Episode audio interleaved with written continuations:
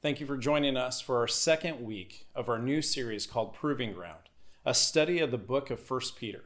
Today we're going to be tackling a passage of 1 Peter that is so meaty, it is so rich and quotable that I hope that we as a community can dig deeper into this hopeful letter that is written by Peter to the exiles spread all, all around modern day Turkey. Last week we covered the salutation. We did the first two verses as Peter, who penned this letter, writes to these sojourners, these uh, tourists, these people that are scattered to avoid persecution from Nero and the Roman Empire. Today we're going to jump right into the beginning of Peter's encouragement to the church that has been scattered and displaced from their homes. So follow with me as we start in verse 3. Here's what it says Praise be to the God and Father of our Lord Jesus Christ in his great mercy, he has given us a new birth into a living hope through the resurrection of Jesus, Christ, from the dead. Peter gets after it. He begins with this uh, gospel centered beginning that points out where our identity and our hope lie. Praise be to God. This is a saying that has been communicated in the church for many, many centuries. In fact, some of you might know this, while some of you may have never experienced this, but when scripture is read in churches, and even in the past at Church of the Valley, at the end of a passage being read, someone may say, and this is the word of God, or this is the word of the Lord. And many from muscle memory will then recite, Praise be to God. Now, there's nothing wrong with that saying unless what you are saying is not being thought about or understood or remembered. Praise be to God is part of a Christian's purpose to bring praise to God, to not use it as a saying, but for it to be who you are. We want the glory and praise to be given, intended, and lavished on God, not man. We want the Creator to be given credit rather than the creation. But like many things, we tend to forget or it becomes routine and maybe even stale. Before Shelter in Place, before we started these playlist type church services, I felt a bit stale, if I'm honest. I had become what I hadn't wanted to be, which was someone who had dialed in Sundays and knew what we were doing and had everyone on a bit of a schedule to make sure that church happened. There's nothing wrong with being consistent, and honestly, we had some great things going on prior to shelter in place. But I remember when a few of us who were part of just this small church plant would meet together, and the thing that tended to stick out the most after every Sunday or whenever we would meet was what was different and what surprised us. Now, there's a tension. We can start to live for the experience and always be trying to find the new, hip, and cool thing to attempt to entertain us. And we, as a people at Church of the Valley, we believe that God speaks for himself through the scriptures. So, really, our job when we teach in this context is to just open the scriptures, read it, proclaim it, and explain it within its context.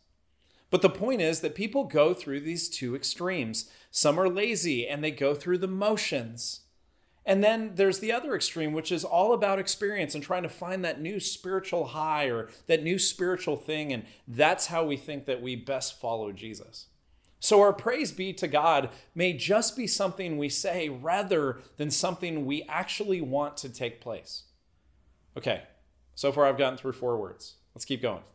Praise be to God and Father of our Lord Jesus Christ, in his great mercy, he has given us a new birth into a living hope through the resurrection of Jesus Christ from the dead. Praise be to God, our Father and Lord Jesus Christ, the two persons of the Trinity, Father, Son, Holy Spirit. Praise be to this God.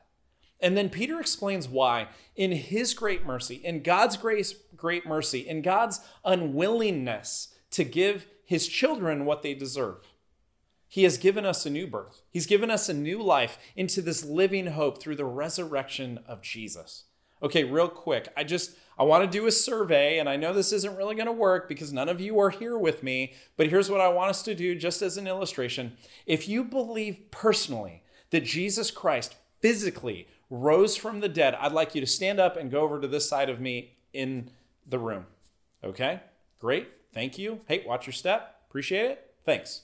Okay, now if you do not believe that Jesus rose from the dead, I'd like you to stand up and I'd like you to go stand over on that side of the room. All right? Really? Oh, I didn't expect it. Whoa. Okay.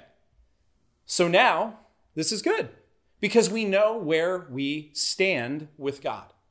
I'm not saying that all of us fully understand the resurrection or know all the facts or all the apologetics and the reasons for the resurrection.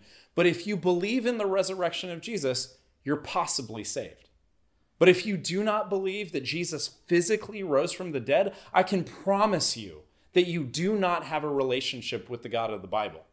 You may think you have a relationship with some God, but he's a make believe dead God if you don't believe that Jesus rose from the dead.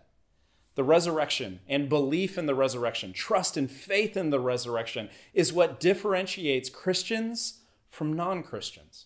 It's one of the reasons we emphasize the resurrection of Jesus so much on Sundays that are not Easter.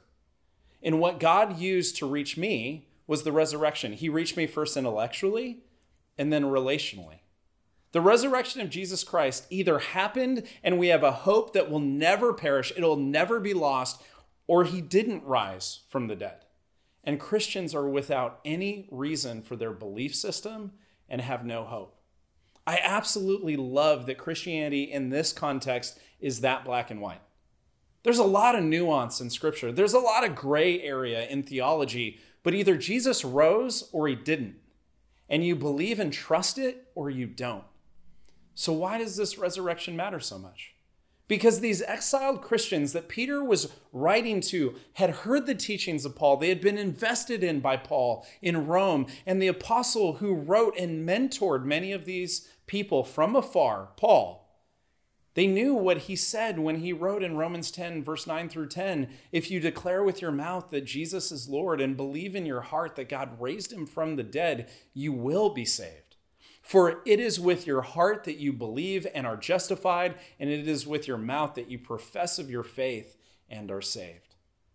And I'm sure that many of them had also heard what Paul had written to the church in Corinth in 1 Corinthians 15 14, when Paul wrote, And if Christ has not been raised, our preaching is useless, and so is your faith. See, everything hinges on the resurrection, and this faith that we have is not in a morality, it's not in just teachings, but it is in the physical and historical resurrection of Jesus from the dead. See, that becomes the line in the sand between Christians and people of any other faith system.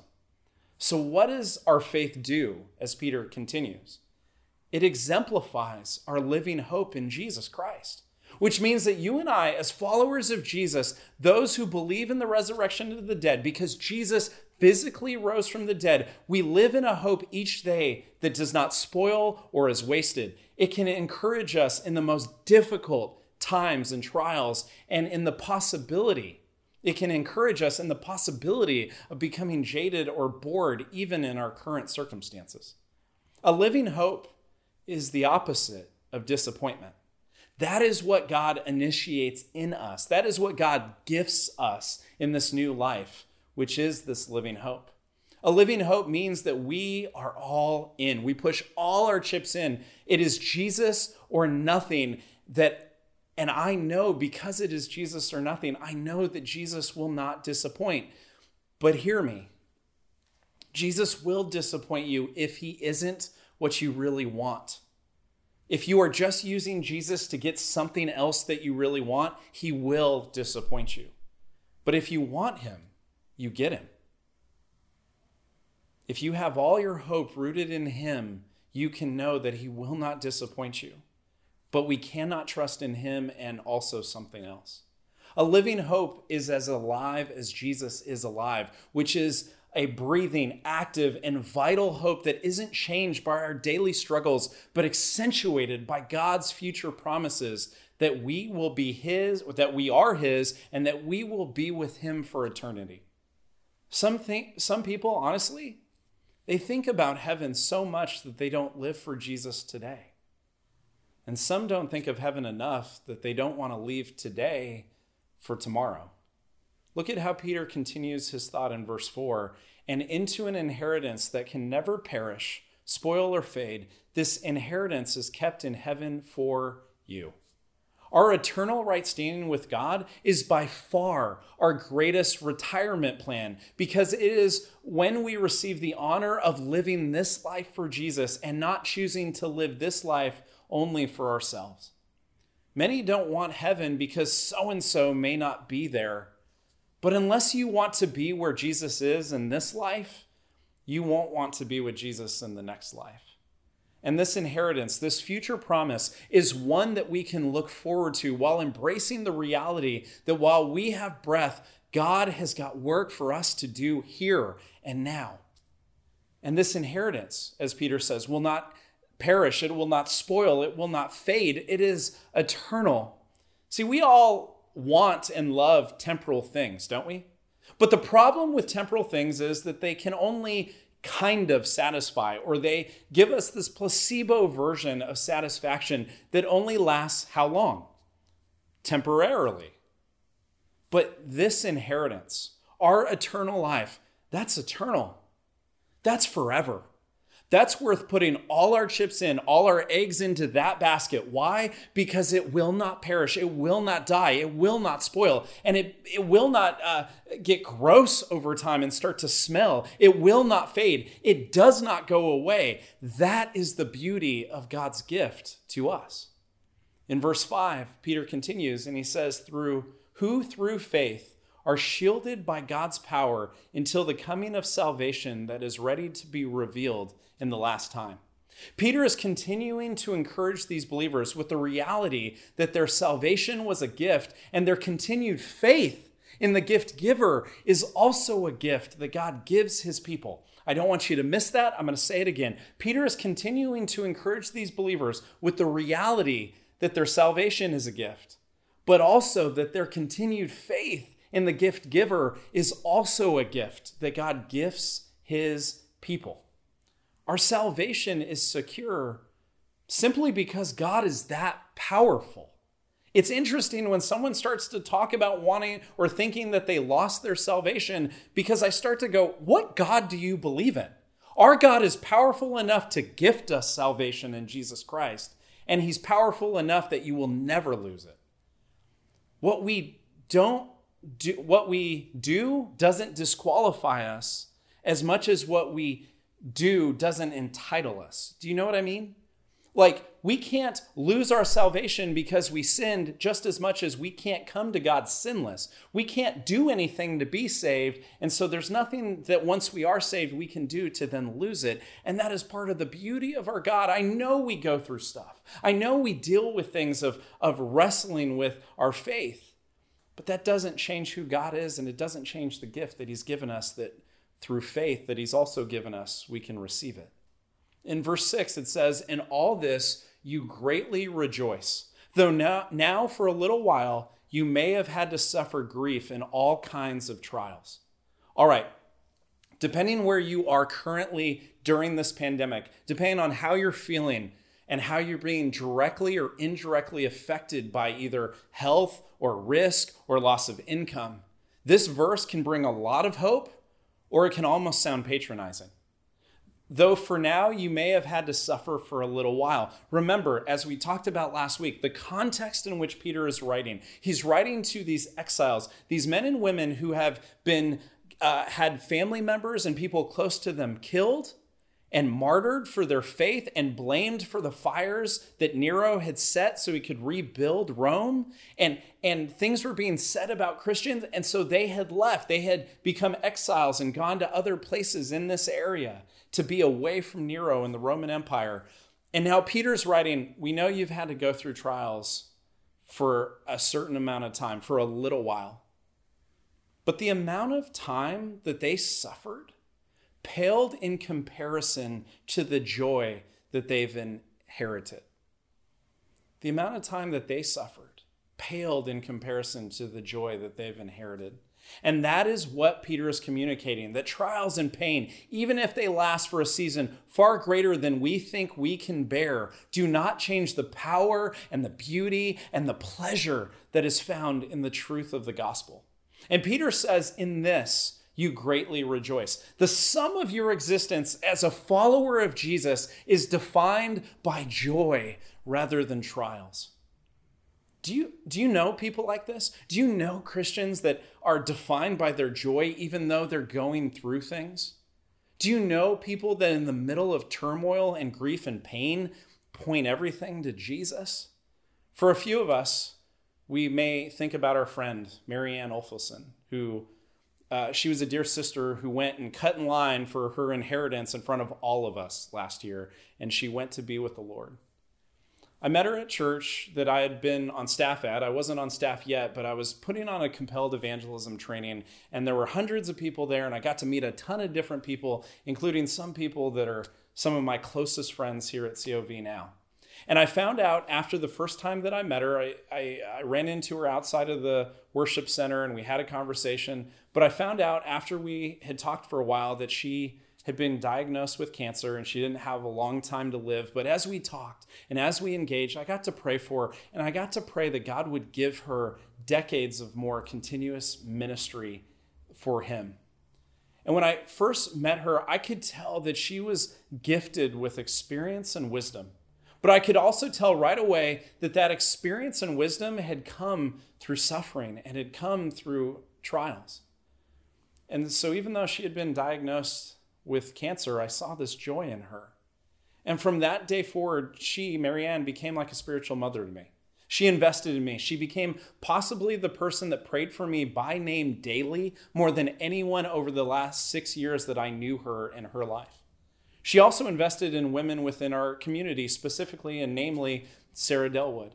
And when I read these words from the Apostle Peter, I think of Marianne because even though she deals with a whole bunch of different trials in her life, even though she had to deal with these things for what was a little while, as we are as assured not only that she is in the presence of our Lord, not because of anything she did, but because of God's grace, but that she is now celebrating with Jesus for eternity with no more pain or suffering. Death seems unnatural, especially when you first hear about it or first have someone in your life experience it. And before sin entered into the fray, death didn't exist. But now death occurs. We have a God who says, You don't have to go out like that. Not because Elon Musk invented some type of immor- immortality or that the Kardashians created some beauty care cream that makes you look 60 years younger. We know that we do not have to go out like that because Jesus is king and Jesus is risen. So you, so I, so Marianne can greatly rejoice because our faith is in a living hope that is resurrected. But let's engage more with these trials. They have a greater purpose that Peter is speaking about, and we must acknowledge and embrace in order to not be like the pagans who are tossed here and fro because of the changing of the seasons and circumstances. So here's what he says in verse 7 these have come so that, that the proven genuineness of your faith, of greater worth than gold, which perishes even though refined by fire, may result in praise, glory, and honor when Jesus Christ is revealed. These have come, Peter says. Can we just pause for a moment and acknowledge how great it is that God's word actually explains why trials happen? Not the inner workings of each trial, but what they're used for. This brings me so much comfort.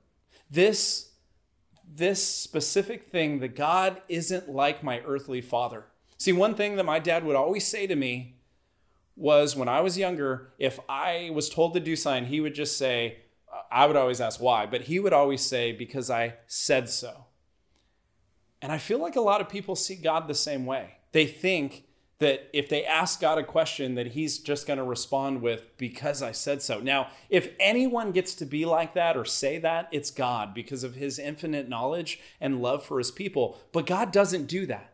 We see God speaking through Peter here saying that these trials happen for a reason. This isn't the very often repeated everything happens for a reason. That's not what's being said here. This is trials happen in this world this world which is full of sin, but God, you are big enough to use and redeem them for your glory and our sanctification. So, why did trials happen? Outside of the cause of mankind's sin, that's why a lot of trials happen. not because we sin and then we get something because of it, like punitive uh, back and forth. But why do trials take place? So that our faith that God has granted us will be proven genuine to ourselves and to others, which is priceless. It's invaluable. No amount of money or created anything can equal the value of our faith that God uses as the evidence of our salvation. It is of more worth than gold or silver, which both of those perish, and we do not take with us into the next life. That this faith, though, which is tested and proven real, it results in praise and glory and honor when Jesus Christ is revealed. Now, Jesus Christ being revealed, it's not referencing when a believer first believes, but it's referencing the second coming of Christ.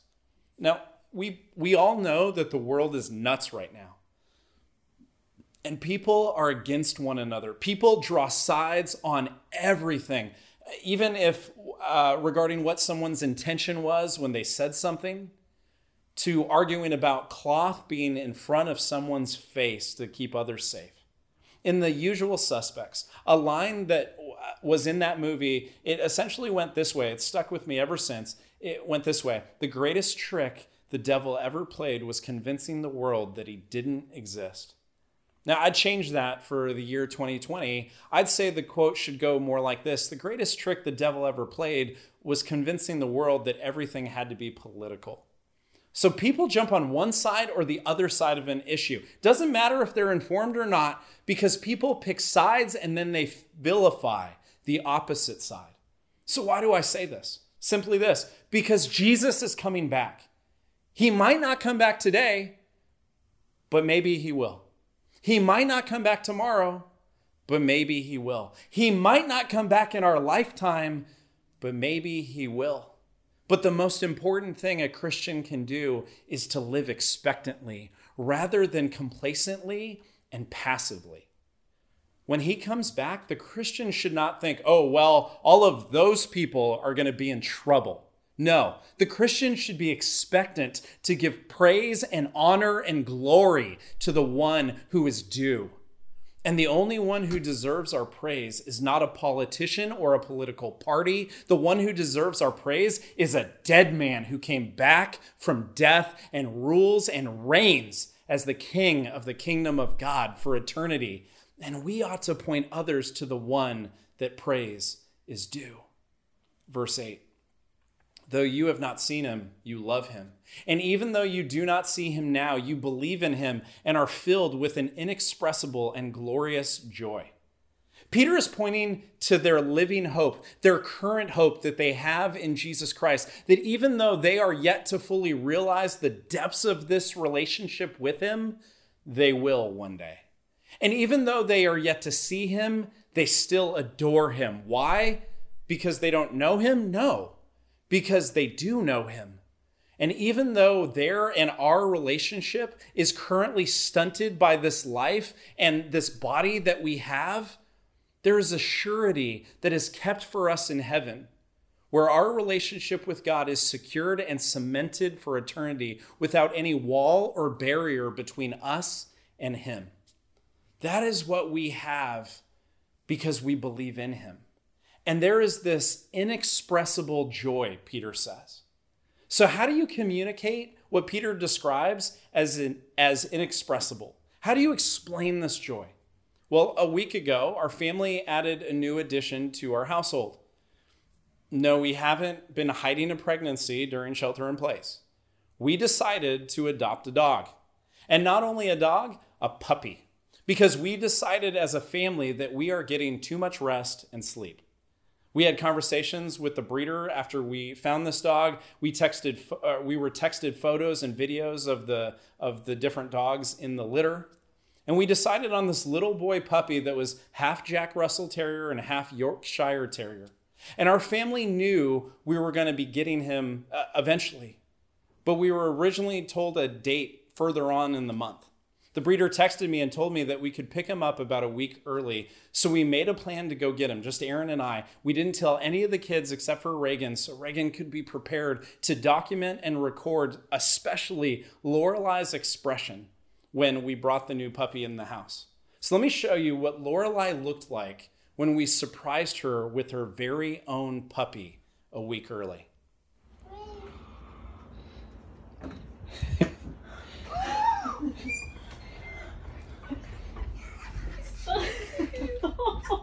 Lorelai?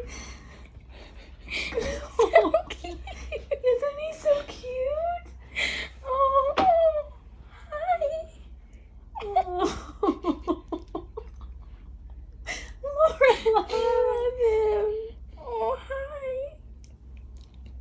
He's so tiny. Isn't he so tiny?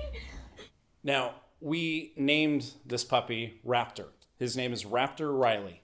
And he has been such a joy in our home. He's really smart and he's picking up everything we're teaching him a lot quicker than we expect. But Lorelai's expression, that feeling in between wanting to explode with screams of praise and cry with tears of joy, that is what I think when I hear inexpressible joy.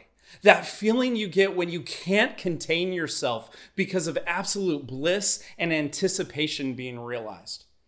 That is what believers experience when they truly understand Jesus. And I know some of you are not tracking with me all of a sudden because you have experienced gra- Jesus gradually over time for most of your life.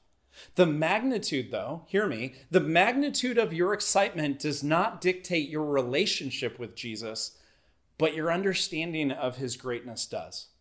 If you aren't excited because you are beaten down or you're in a funk, that's understandable. And unfortunately, it's pretty common, especially as we've been sheltering in place. But if you aren't excited because you don't see Jesus as someone who is worthy of your praise, that is worthy of your devotion, I can challenge you behind this video screen. You possibly don't know Jesus. Because Jesus Christ, the author and sustainer of our faith, when introduced to and embraced because our life and, and world has been changed because we've come into relationship with Him, that's what happens. See, Jesus is not an additive to what we were already doing. So, church, I love you enough to tell you this. If you're feeling it, like you're feeling uh, all the difficulties and the trials, if you're hurting, if you're down in the dumps, if you're in a funk, missing personal connection and socialization, you're not alone. Not just because others feel the same way that you do, but you're literally not alone because Jesus Christ, who is God, is omnipotent. He is in the room with each one of us and not far from any of us as and he is able and he is he has the ability and he has the the opportunity to pull us out of our depression, to help us with our anxiety, to heal us from our hurt, to be there when we're fearful, to stop our hatred, not by just acknowledging that Jesus exists, but by repenting, by changing direction and throwing ourselves at his feet with the posture of worship and offering our lives to him as living sacrifices for the glory of his name. Verse 8 Though you have not seen him, you love him, and even though you do not see him now, you believe in him and are filled with an inexpressible and glorious joy. Verse 9 For you are receiving the end result of your faith, the salvation of your souls. The end result of your faith, the receiving of God's gift and grace, is the reality that we who have trusted Jesus are forgiven children of God because and because of that promise that we have received in the deposit of the Holy Spirit inside of those who have trusted him, we can live with joy and anticipation because this life is but a bus stop on the way to the life that is promised and provided in our eternity. And our perspective matters. It matters to those who are watching us. It matters to those who we are influencing. And it matters because it, it, the way that we see things influences the decisions that we make. We know Jesus is coming back, and we know that every day inches closer to whenever that will be. But would we live expectant lives, pointing people to this inexpressible joy in this living hope? Peter concludes with what uh, in what we're studying today with an explanation to these exiled Christians of the greatness of the salvation that is given and how their understanding of that salvation was offered to them. He includes the prophets of the Old Testament, the Holy Spirit, Jesus Christ, the apostles, and even the angels. Here's what he says in verse 10 Concerning this salvation, the prophets who spoke of the grace that was to come to you searched intently and with the greatest care. The prophets, often in the Old Testament, would speak of the future coming of the Messiah if they understood or they didn't. Verse 11 trying to find out the time and circumstances to which the Spirit of Christ in them was pointing when he predicted the sufferings of the Messiah and the glories that would follow. The prophets of old were carried along by the Holy Spirit to speak the words in the Old Testament, which were a foreshadowing of the coming of Christ, of his life, of his death and resurrection through the work of the Spirit of God building his church. Verse 12 It was revealed to them that they were not serving themselves, but you, when they spoke of the things that have now been told by those who have preached the gospel to you by the Holy Spirit sent from heaven. Even angels long to look into these things. The prophets, if we are honest, in their own time, seemed to not really have a fruitful ministry. We've studied in this church in the past three years the book of Jonah. We just finished the book of Habakkuk. And in chapter uh, 53 of the book of Isaiah, which is also known as the fifth gospel, none of these prophets would be considered effective. Isaiah, Jeremiah, and many others experienced persecution and did not have the influence or reaction to their words that we would expect, considering God was speaking through them. And on top of that, many of them were martyred for doing what they did. But those words have carried over to this side of the cross and the resurrection as the the prophets foreshadowed the coming of Christ. They foreshadowed the death of the Christ. They foreshadowed the resurrection of the Christ and his glory. And th- those, being the apostles, spoke about. They could use the words of the prophets as a connection to these people that they spoke to, as such to say, look, here is what they said, and here is what has now happened in our time. Look and see that they were speaking of what just happened and that it all points to Jesus. And we, those who live after the birth and life and death and resurrection and ascension of Christ, can look at the words of the prophets and the apostles and have a broader view of the history of God through his people and this beautiful salvation that has been offered all along even as a future promise of the coming of the Messiah. And then at the end of this verse, it says, As angels long to look into these things, which has become a phrase that, as I've listened to some people speak about this, it misrepresents the angels. And it, we've done this for 2,000 years. The angels were messengers of the Lord's. They longed, they anticipated for the gospel in Jesus Christ to be seen and understood. By who? By us, by those of us who are adopted by God and for God's glory. For those of us who would have this light bulb go off over our heads that Jesus died for us and loved us while we were at our worst and rose physically from the dead, and we get to be included in what is known as the Great Exchange. That even though sinless Jesus got what we deserved by dying on a cross for our sin, we then receive what he deserves. Because of his perfect life lived, we receive right standing with God. And, church family, this is good news. And I hope for you specifically that this week, especially, you will take some time without anyone around but Jesus in your room, in your car, on a walk, and that you'll just simply thank him for who he is and thank Him for what He's done and how He specifically has secured your salvation so that we can live lives that bring glory and honor and praise to His name. I choose to express what is described as inexpressible in this joy that I have because of this living hope that Jesus Christ has offered me and given me. May you Church of the Valley family, enjoy Jesus this week because he is alive. Love you guys.